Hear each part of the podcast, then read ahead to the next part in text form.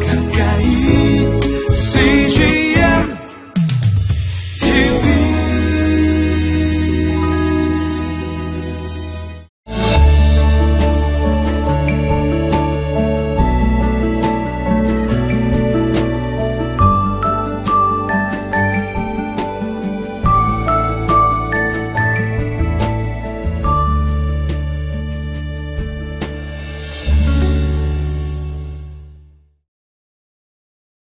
복음에는 언제나 두 가지 반응이 나타나는데 수용과 거절입니다.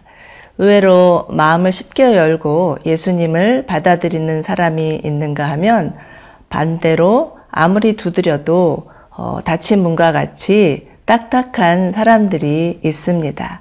그렇기 때문에 복음이 전해지는 현장에는 언제나 긴장감과 긴박감이 있죠.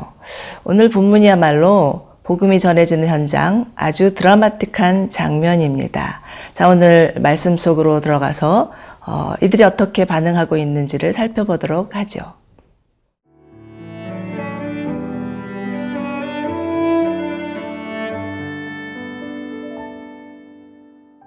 사도행전 4장 1절에서 12절 말씀입니다.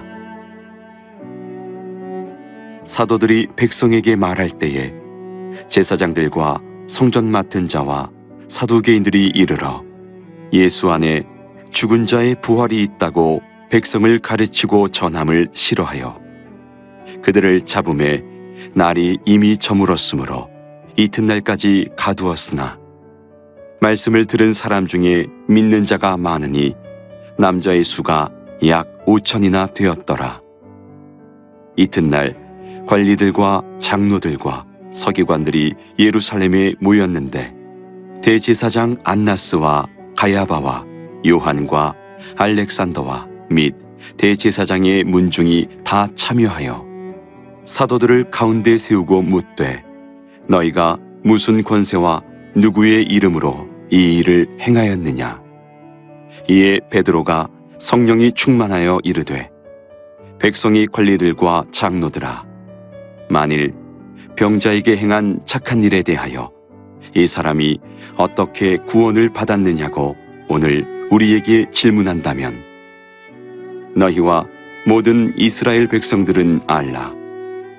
너희가 십자가에 못 박고 하나님이 죽은 자 가운데서 살리신 나사렛 예수 그리스도의 이름으로 이 사람이 건강하게 되어 너희 앞에 섰느니라. 이 예수는 너희 건축자들의 버린 돌로서 집모퉁이의 머릿돌이 되었느니라. 다른 이로서는 구원을 받을 수 없나니 천하 사람 중에 구원을 받을 만한 다른 이름을 우리에게 주신 일이 없음이라 하였더라. 베드로와 요한이 복음을 전하자 이를 듣던 사람들은 두 부로 나눠지는데요.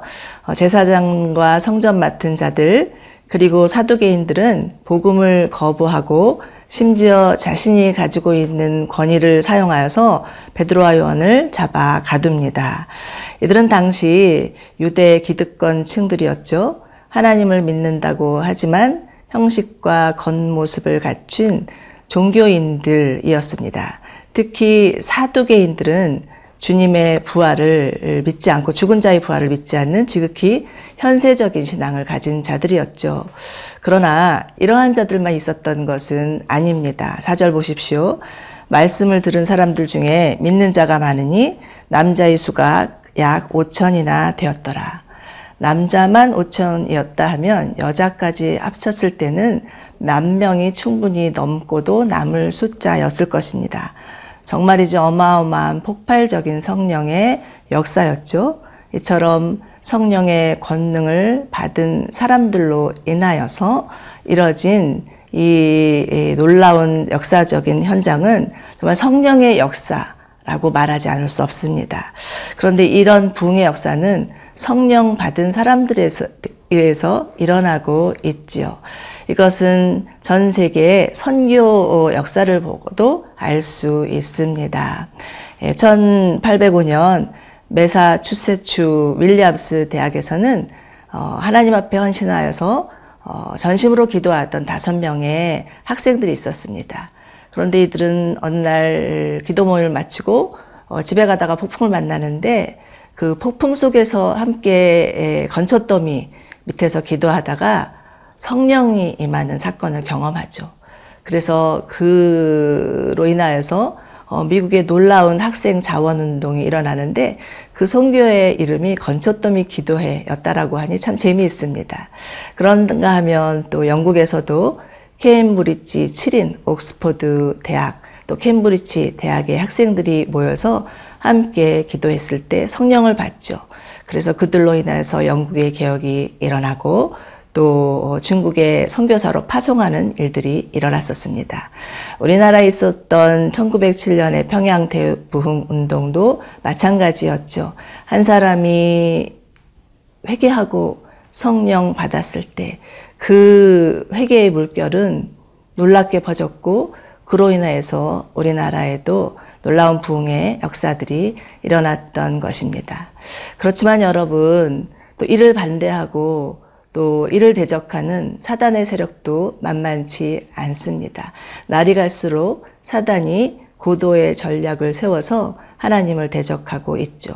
요즘은 특히 운화라는 이름으로 사람들의 정신과 생각과 삶을 파고들며 어, 하나님을 믿는 자들을 무너뜨리려고 하고 있다라는 것을 충분히 볼 수가 있습니다.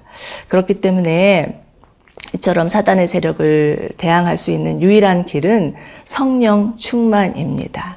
에베소서 5장을 보면 술 취함과 성령 충만을 비교하고 있습니다. 왜 굳이 성령 충만과 술 취함을 비교하고 있는 것일까요? 술은 예, 사람을 지배하고 또 사람의 주인 노릇할 수 있죠. 이처럼 성령에 취하는 것도 성령께서 우리 삶의 주인이 되시고 우리를 지배하신다는 말입니다. 그래서 여러분 성령 충만하면 예, 우리는 예, 그 성령님 앞에 순종하고 성령님의 말씀을 따르고 사단을 대적할 수 있습니다. 영적 전쟁에서 승리할 수 있는 거죠. 우리 모두 다 성령 충만한 자들 되시기를 바랍니다.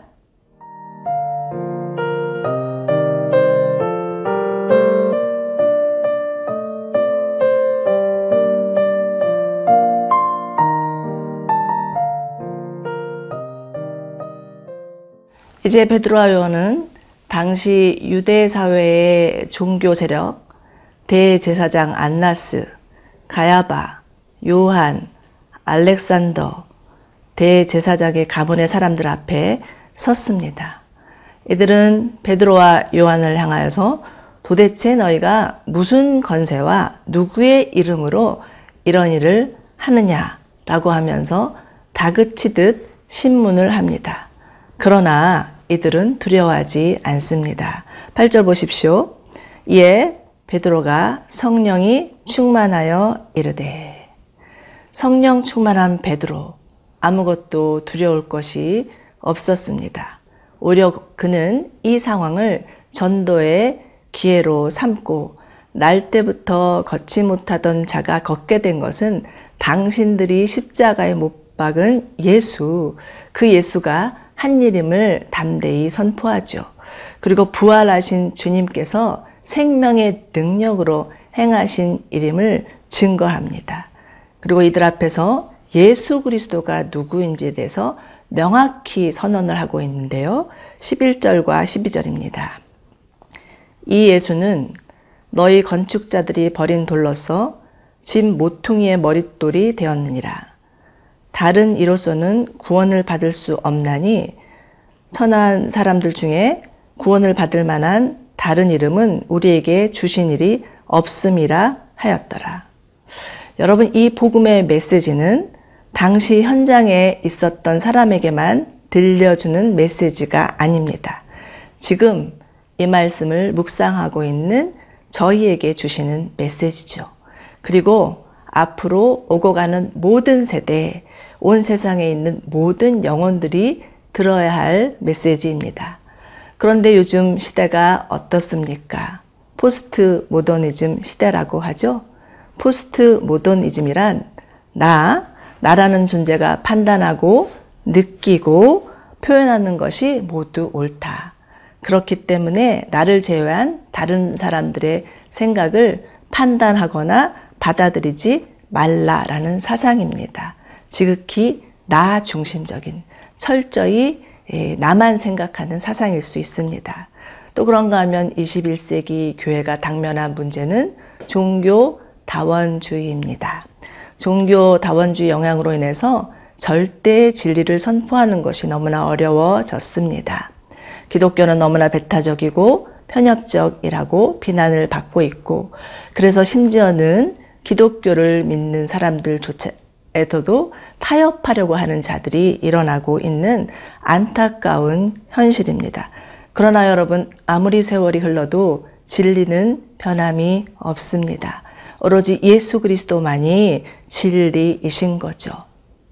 예수님은 길을 잃고 방황하는 영혼들에게 길이 되어 주시고 거짓과 교만과 개변이 난무하는 이 시대 가운데 오직 하나뿐인 진리이시며 죄로 말미암아 죽을 수밖에 없는 영혼들을 살리시는 생명입니다. 그러므로 여러분 어떤 상황 가운데서도 진리이신 예수님을 믿으시기 바랍니다.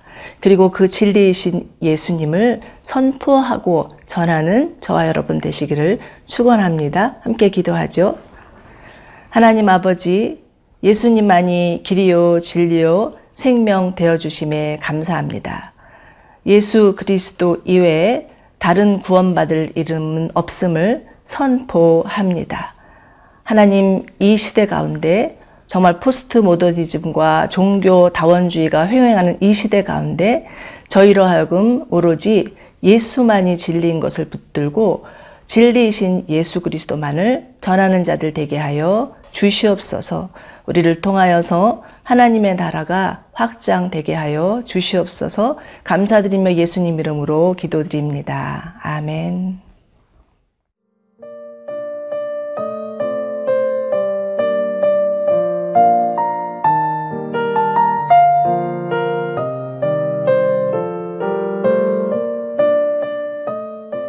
이 프로그램은 시청자 여러분의 소중한 후원으로 제작됩니다.